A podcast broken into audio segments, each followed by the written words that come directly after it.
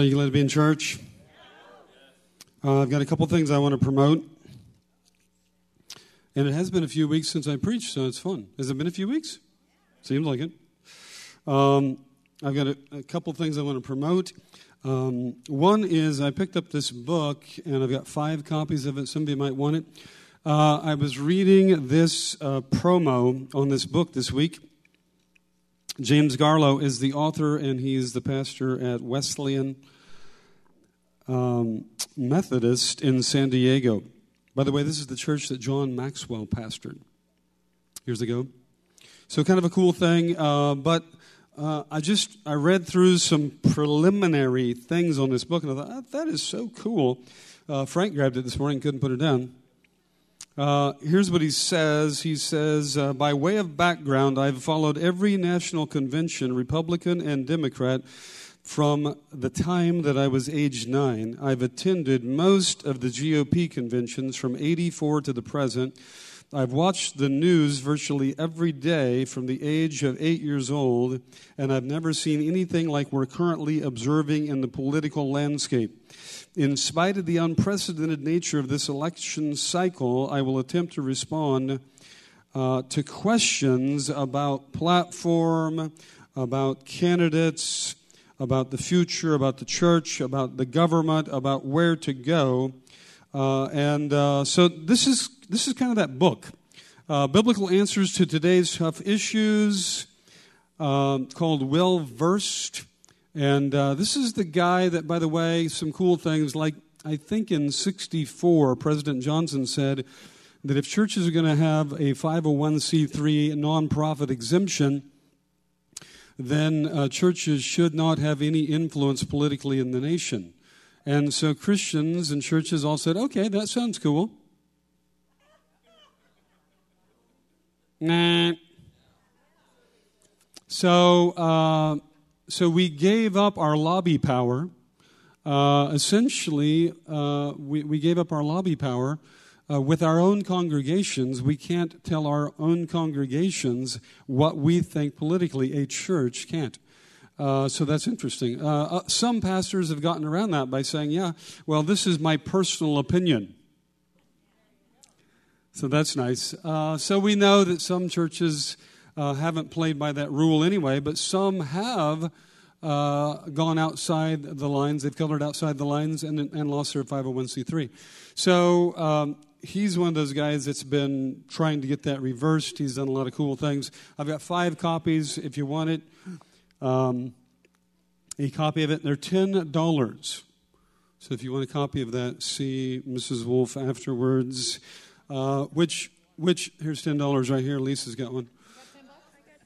So, which leads me into, because we're, we're coming upon the election moment, and so that leads me into uh, next week's guest. You don't want to miss next week's guest. I hope that she'll come. Uh, I've asked Joe Fuiten to come. Joe was my pastor when I was in Bible college, and he pastored Cedar Park Assembly for about 35 years uh, and under which his leadership, that church and that ministry grew to be one of the most influential uh, ministries in the state. And they operate the largest private school in the state of Washington. They operate a funeral home, a cemetery, a daycare, a licensed counseling agency in several locations. But Joe graduated with a political science degree from college, and he always pursued involvement uh, in state government. And uh, he's been one of those pastors that's always been leading the church with involvement in the state. So I, I want to encourage you to come. He's going to be our guest uh, next week to talk a little bit about uh, where we're at, where we're going, uh, a believer's perspective on the future, all of that. I know you'll enjoy it. Uh, and this is, he's just, he's just packing so much wisdom that I know it'll bless your heart. Okay? Amen? So that's a couple announcements uh, for uh, today as we get into the message. See if I can find the sermon in the midst of all of my foldy roll. Hallelujah. Amen. I want to talk to you a little bit about we we kind of set today as kind of a setup to Joe coming, and a bit of a setup to the election. I want to talk to you a little bit about uh, uh, how I feel like as believers we should be moving the nation forward, and what we should be doing. And uh, for me, for me, and kind of the conviction that the Holy Spirit often and always seems to stir me with, and it's, I believe, the foundation of change and somewhat based on, you know, so many scriptures that we have, Ephesians 6, uh, 10 through 18 being one of those, that we don't wrestle with flesh and blood, but our wrestling is with spiritual influence, spiritual power, uh, wickedness in authority and in high realms that are involved engaging in human affairs. So that's kind of the essence of Ephesians chapter 6. So we know from so many scriptures Hebrews chapter 1, Hebrews chapter 11. These are, these are scriptures. Hebrews chapter 1, uh, uh, Hebrews chapter 11 says that, that Mm. by faith, God spoke the worlds into existence. Yeah? And so we understand that it's there's a spirit realm, and that spirit realm is affecting every realm. And that really the tangibilities around us are the manifestation of things that are happening in the spirit realm. Hebrews chapter 1 says that God not only created and spoke these things to existence, but he holds them in their orbit, so to speak, with the power of his word. And so we know that there's an essence, there is something going on in the spirit realm. Uh, we believe this, we have this, this sense, and then we have this assurance out of the word that there's something happening in the spirit realm that, that is affecting all things. And so that gives me a lot of hope because then when I look at circumstances, I'm like, okay, well, we can do something about this. We can do something about this. We can do something about uh, any kind of trouble. And I, I, I, I know that as we're provoked to see, to examine, to note that there's trouble in our own lives or on the horizon or in our nation, when we note that there's trouble, then if we understand, see, and believe that there are ways to change that trouble by engaging the spirit realm, and how many of you have done that, by the way? Has anybody done that? Come on, look around the room a little bit uh, with hands up. Anybody know that you've seen some things shift in your life, in your family, in your marriage, in something personal because of you engaging the spirit realm. Yes? Okay. So there's a bunch of us here.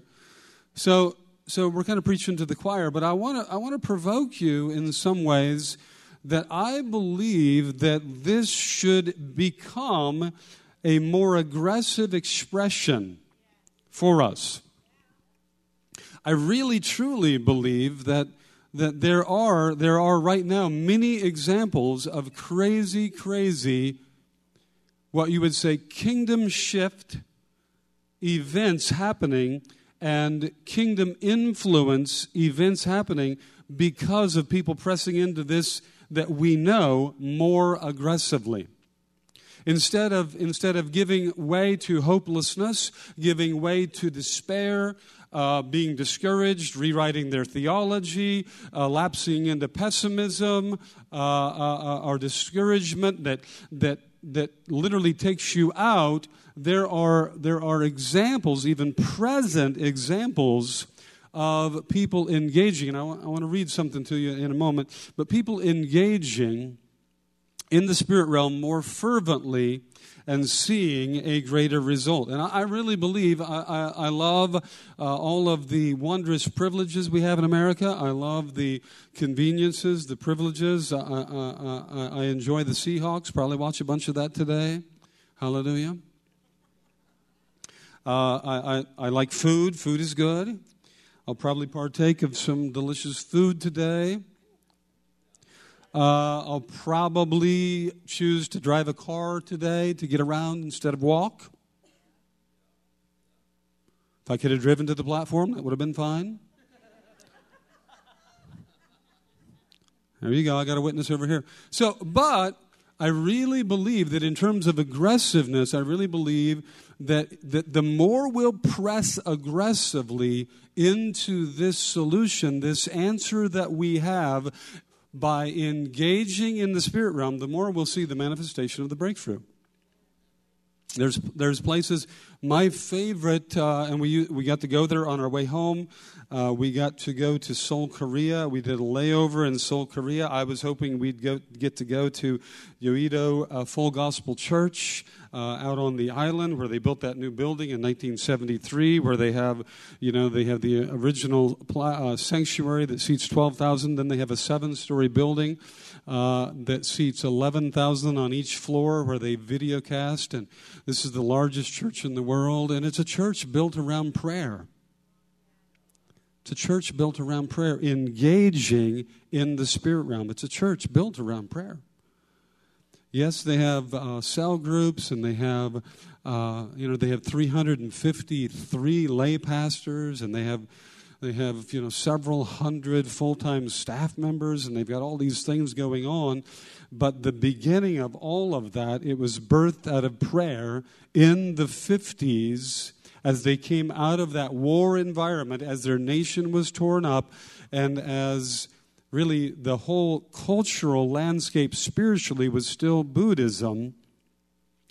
As people begin to come to the Lord, Yonggi Cho being one of those, Jocelyn Choi, his mother in law, another one of those, and the moving forward of the church, the growth of the church, and the, the salvation and the increase uh, and the kingdom shift in South Korea has become, it's come through a very vigilant praying people who were willing maybe to trade in uh, some, some entertainment for prayer who were willing to trade in some convenience. So, as the nation grew and as the nation has grown, with regard to convenience and ease and money and, and entertainment, there's still millions of people who are trading in some of that for prayer. And I'm just saying that I think that, that there's something here for us to catch that, that every, every minute, every, every quarter hour, every 30 minutes, every 60 minutes that you trade in for prayer is powerful. It is effectual. It will move mountains. The fervent prayer of a righteous person availeth much. The fervent prayer, the word fervent there in the King James, it means white hot boiling. Most Americans don't pray that way. Most, most church Christians in America don't pray that way. Most church Christians in America pray a lot of lay me down to sleep prayers, a lot of mealy mouth prayers, a lot of wimpy prayers, a lot of if it be thy will prayers. And that's why we're not seeing mountains move and things shift at a deeper level. We want policy to change in Washington. We want policy to change in the state of Washington. We want policy to change in our nation. God's about redeeming nations. He says, Go and disciple the nations. Start in this city, Jerusalem, and then go to Judea, and you're going to disciple all of the nations. God's still about that. The, the increase of his government of peace is still, it's still his will, it's still on his agenda. It's to know no end, and it will be expressed through the believer. It's going to happen through the believer. So this is this is not a time for us to say, well, you know, maybe we should move to Canada. Well, you know, maybe we should get a, you know, I don't know, I'm looking for a container that I can just plug into the side of a mountain in northern Idaho and get some jugs of water and, you know, live, you know, with some cornmeal stuffed in a bag back there somewhere. And, you know, because I believe the nukes are coming. And this is no time for us to retreat. This is no time for us to be preppers or weirdos. This is a time for us to be advancing, to be strong, to be courageous, and to be engaging. If God has shifted that whole nation of Korea, we got to be there for about eight hours, and I was talking to the tour guide. We went on a tour down into Seoul, and we went to the palace, and you know we were talking to them about you know Christianity and Buddhism, and you know she was talking about how Christianity's really grown here, you know, and you know there's there's 20, 20 the 20 largest churches in the world. I don't know how big they are, but but um, the full gospel center there in Seoul that I'm talking about is uh, between 750,000 and a million. But they've also planted a myriad of churches because they couldn't do it all, so they just started satellites everywhere. But, but of the 20 largest churches in the world, five of them are in South Korea. Five of them. Got to do math better, don't I? Five of them are in South Korea. That wild? I want to read to you something that's been happening in Hawaii. Um, which, which was really cool to discover this because every time we go over there, I say to Joel, This is a spiritual place. This is a spiritual place. This, there's something going on here. It's a spiritual place. I don't know what it is, but my heart gets all happy and tickled when I go to Hawaii.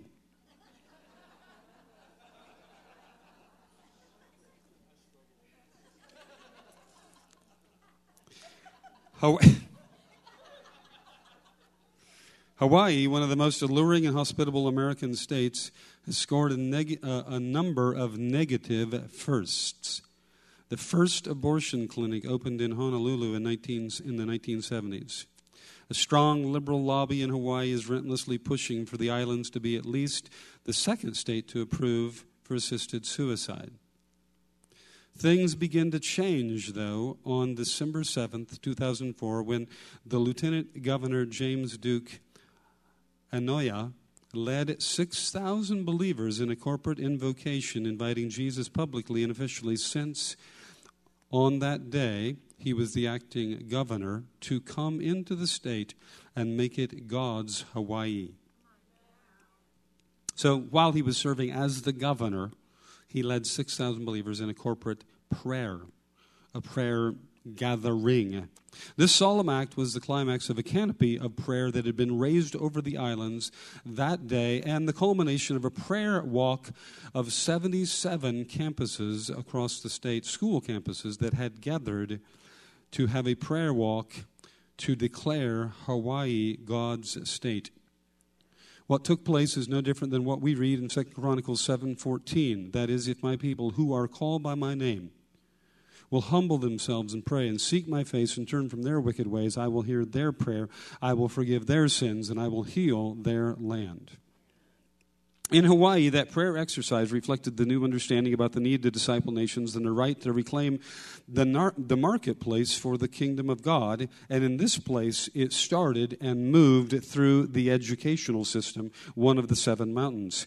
Anyone familiar with the acidic American constitutional debate on the separation of church and state. Know that participating in such this such an overt public exercise as what was done is tantamount to political suicide. However this was not about the institutional church and state. It was all about god and the problems of the state of hawaii Hence, the dramatic and extraordinary changes that began to take place shortly after these prayer gatherings made believers of many unbelievers to the point that even now the secular media began to report good news about what was happening. Following the raising of this canopy of prayer, crime and disciplinary referrals in these 77 school campuses decreased dramatically, and it's been chronicled as such. In some schools, grade point averages and graduation rates reached record highs. In another school, teen pregnancy dropped significantly. Best of all, in many schools, campus, campuses, drug dealers who used to operate with impunity due to the complicity of complicity of the students were exposed and arrested. All of this after this prayer canopy.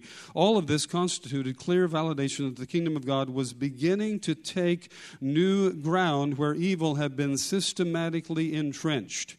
Churches began to adopt these schools and took offerings to begin to purchase much needed equipment and or to pay for repairs and or to get involved. Believers began to volunteer as athletic coaches, spiritual advisors, campus counselors, and prayer became common at sporting events and the, the activities of the school, even at faculty meetings. Once prayer became a normal activity on these 77 campuses, students regularly made it a practice to hold hands in small circles and publicly pray for the principal, the teachers, or fellow students. Soon afterwards, reports of the miraculous answers to those prayers fueled greater interest in God's presence on school campuses, and many students and administrators experienced life changing encounters with Jesus. In the context of the prayer exercise of December 2004, a group of 25 players from across the island issued an invitation, and then a month later, 134 kingdom minded people came together to hear, to share reports, to ho- uh, hopes and dreams for the future. This led to a spontaneous gathering of over 900 transformation hungry Christians in February of 05, which turned into a a gathering of 2,500 believers who made it their goal to revolutionize their businesses. Isn't this cool? The following week after that gathering, scores of transformational groups were launched many of them happening during lunch breaks in hospitals, on ranches, at waterfront stores, banks, car dealerships, and attorney offices, schools, and hotels. Prayer began to be offered all over in the marketplace for Hawaii to become God's Hawaii, just as that lieutenant governor had prayed the previous December. The results became evident right away. The ancient bitter animosity between Republicans and Democrats took a direct hit. Subsequently, spirituality in politics became more prevalent even among legislators and government workers. At least 50 people have joined a newly established prayer meeting in the state building. The political climate improved so much that both parties rated the 2006 legislative session as the best ever and closed it by singing Amazing Grace in its chambers. There's more. I could go on and on with this, and I know it's 10 years old, and I don't, I haven't checked up on the kind of the newest breakout on some of this, but I wanted to tell you that things can shift. I wanted to tell you that things can shift, and and it would it, it, behooves us to begin to shift our own world as believers who want a shift to devote more time to prayer fervent prayer the fervent prayer the fervent prayer of a righteous person, this is James chapter 5, 14 through 16. The fervent prayer of a righteous person is powerful and effective. Your prayers, be they fervent, be they out of faith, be they as you envision what God desires, as you see what God desires, as you have an understanding of how He wants to increase kingdom influence in government, in every realm of society, as you begin to declare that, as you begin to decree that, as you begin to proclaim that, as you begin to pray, as you take time to pray, to pray, this is the most powerful thing that we can do.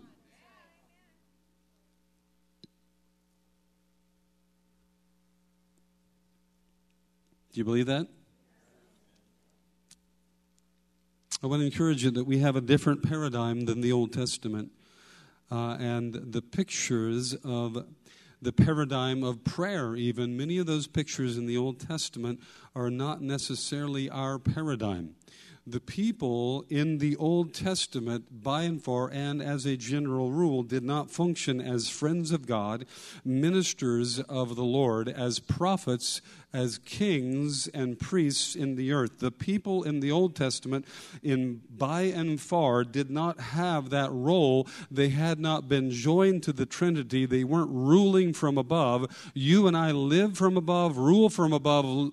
We, we are ambassadors from above we have a different paradigm than those in the Old Testament. But yet, many times we shift back and we bring our modern religion paradigm and even our prayer paradigm out of that Old Testament slave and servant mindset instead of bringing it out of the New Testament paradigm of one with Jesus seated already in heavenly places. Yes? We are we are in prayer. Now think about this. We are in prayer the spokesman, the spokespeople of a victorious ruler, a victorious redeemer, a high priest who represents us but represents all. He has redemption for all in mind. Let me say it again. He has redemption for all in mind. He's a high priest who is the center of restoration. He wants to restore the earth, by the way.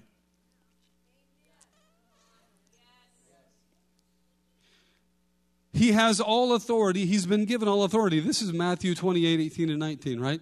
He defeats the enemy. He comes out of the grave. He announces to the disciples, All authority has been given to me. Now, what I want you to focus on today, and as we think about this a little bit, this is not to diminish or to denounce or to harm his divinity, but what we have to understand is the one who represents us before the Father is representing us as a man the one who's been given all authority is a man, Jesus, the supreme man. Fact is, when we were in the office this week and we were with the guys there, we were just talking. I said, "You got to hear this out of Daniel chapter seven." So I read this out of Daniel chapter seven. You know, where where it says that I was, you know, I saw the Ancient of Days, and then I saw one like the Son of Man ascending in the clouds, coming up before the Ancient of Days. This is Daniel chapter seven. You want to write it down, read it on your own. You need to because it'll revolutionize your theology. And so, one like the Ancient of the, the Ancient of Days, and one like the Son of of Man was ascending in the clouds before him, and a kingdom was given him. And a people that were given him out of every nation, out of every tribe, out of every tongue, and all would serve him. And it baffled Daniel. You know, when he, when he was done with this, he was like, Whoa! You know, he came out of it and he's like, Whoa! You know, I was weary in my spirit. And he's trying to figure out who is this Son of Man? Jesus, a man, has ascended to the Father to represent us. And Jesus, the man, has become victorious over Satan.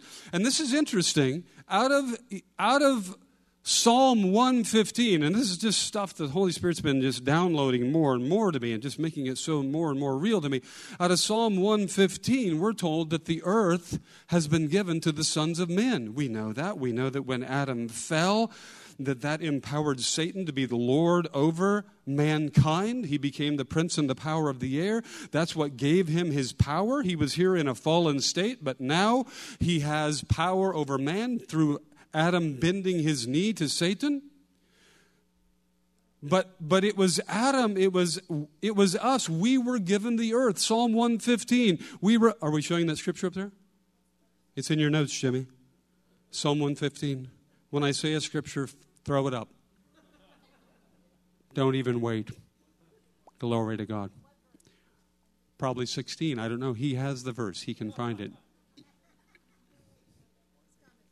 It's coming. It's coming. Psalm 115. I don't know. If I have to pause and find it, then I have to scout through my notes. It could just, I, it could be a bad day.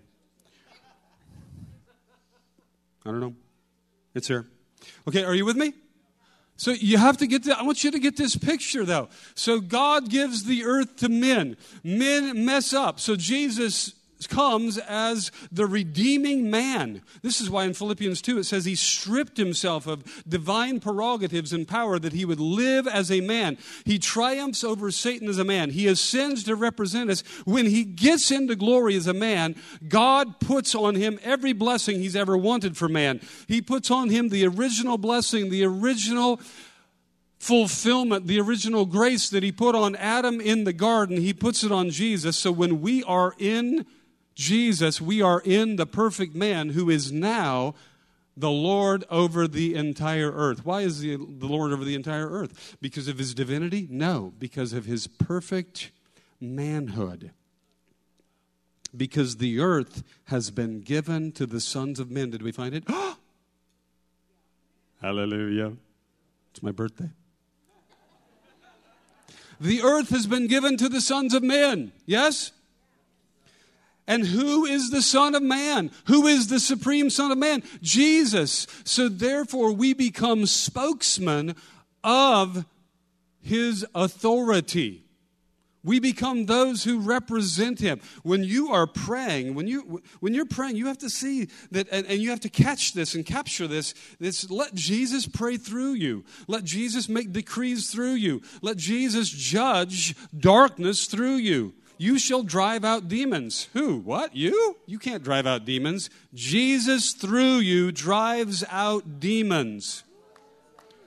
We have to be careful. We want, we want to pick on people. Well, I don't like Trump. Well, I don't like Hillary. Well, I don't like either one of them. Ah, you know, whatever. You know. So, and I'm, you know, you think about, you can think about relatives right now you don't like, can't you? Hallelujah. It's not about people. What has to happen is we have to begin to confront things in the spirit realm.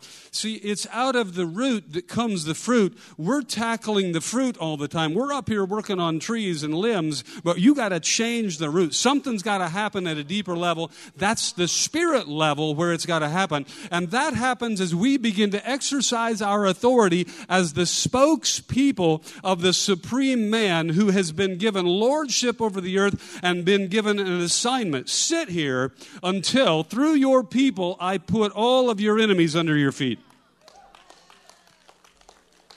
How is it going to happen? If faith is the substance of things not seen, then prayer is the transportation system of faith. If we don't have a prayer life, then we can't transport what we believe for into the present realm. We have to have a prayer life. Christians have to have a prayer life. Jesus walks into the house of God. He sees all this stuff going on, but then he says, Hold it, hold it, hold it. One thing you have to know my house will be called a house of prayer for all the nations. Now, we can say that about a sheetrock building with metal on it, and we can say, Yeah, the house, a house, but now we got to say, Hold it, my house. Who is the house of God?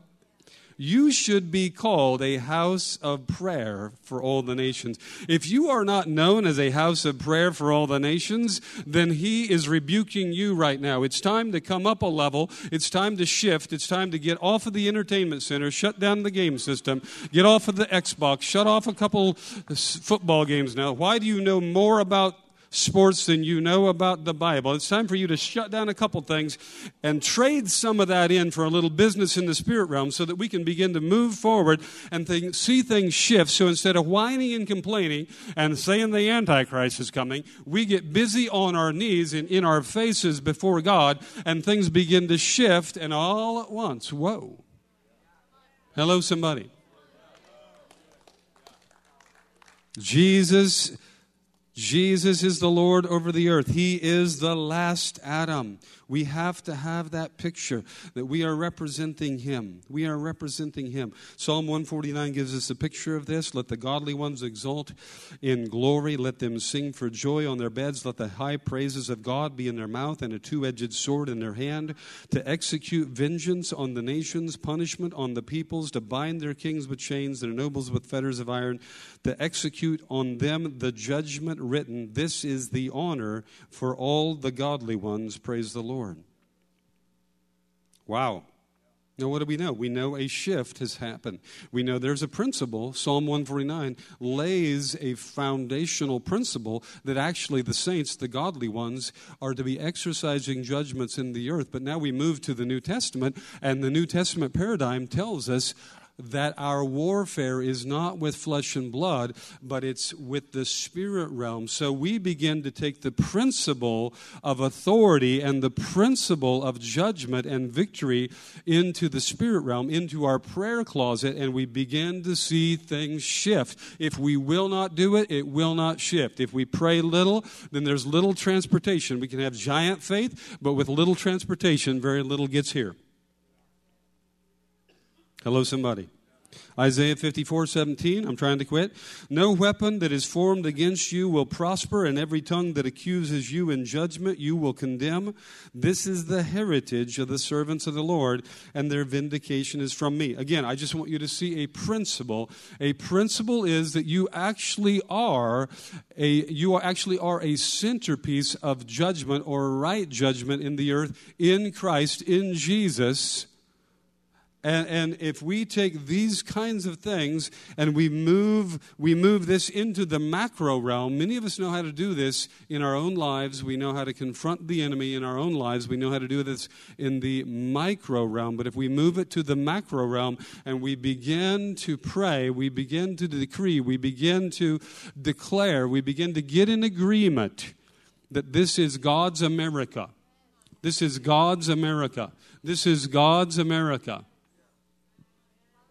That was eight of you. Eight of you think this is God's America. The rest of you, the devil's coming back. Stand up. We'll close in prayer. In Jesus, we are actually the judge of Satan's activity. In Jesus, we are actually the prosecuting attorney. In Jesus, we are in a partnership with Him. This is why Paul says that we have a wrestling match in the spirit realm wherein we are to use the sword of the Spirit, which is the Word of God, and subdue the demonic realm. If we are not using the sword of the Spirit, which is the Word of God, to subdue the demonic realm, we're not wrestling well. Some thoughts on prayer as the band is warming up their instruments, trying to get lights onto their song sheets. It's a good moment to giggle. Prayer should be spoken. Your prayers should be fervent. They should be with faith. They should be spoken. Now, a couple thoughts on why these kinds of prayers, prayers to cause a shift and a change in our nation, in our states, in our communities, in our government, the reason that they should be spoken is because this is you bringing forth judgments out of the throne room.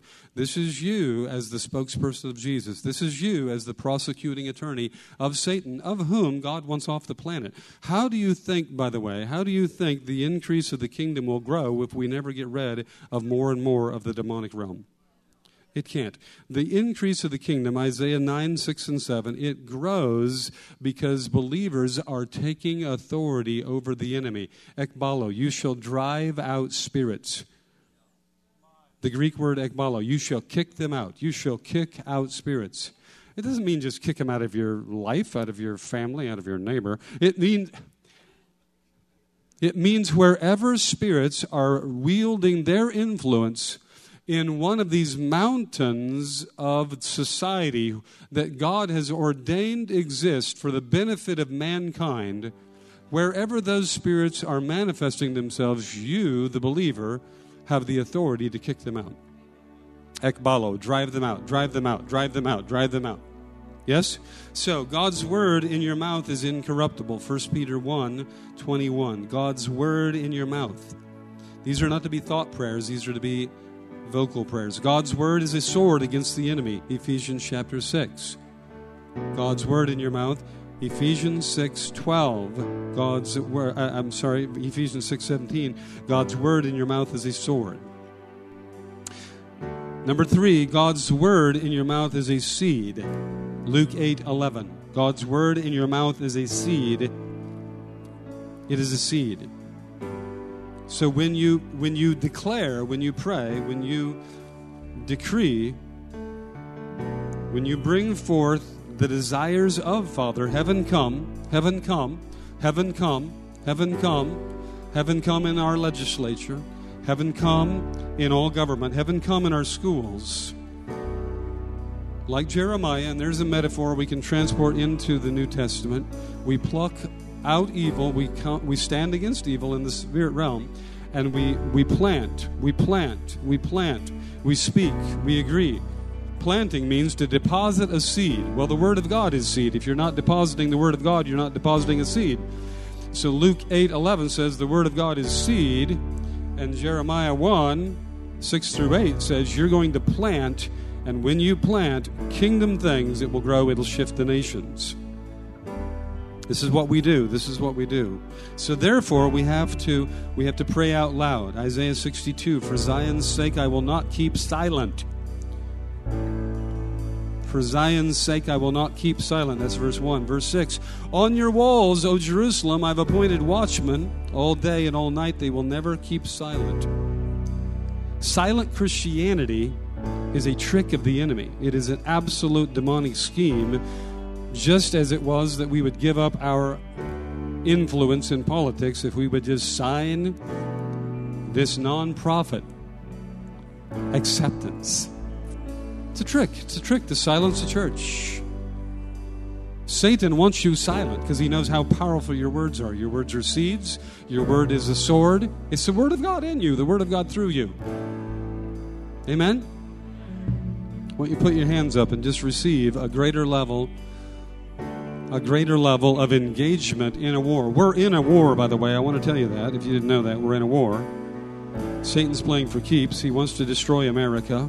I want you to lift your hands as a receiving of this assignment and just saying even more. We've got we've got a short period on us before this election, but but ultimately we're we're not shifting. We don't it doesn't matter who wins this election. We're not shifting. We're not changing our mind. We're not changing our mind. God's word is not changing. This nation is God's nation. This nation is God's nation. This nation is God's nation.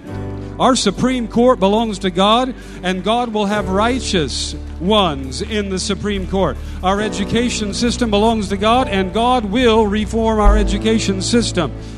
This nation, even as it's seen a restoration, or even as it's seen a, a, a, a movement of unrighteousness, it will just assuredly see a movement and a restoration of righteousness. God will, God will redeem and restore this nation. Hands up, hands up.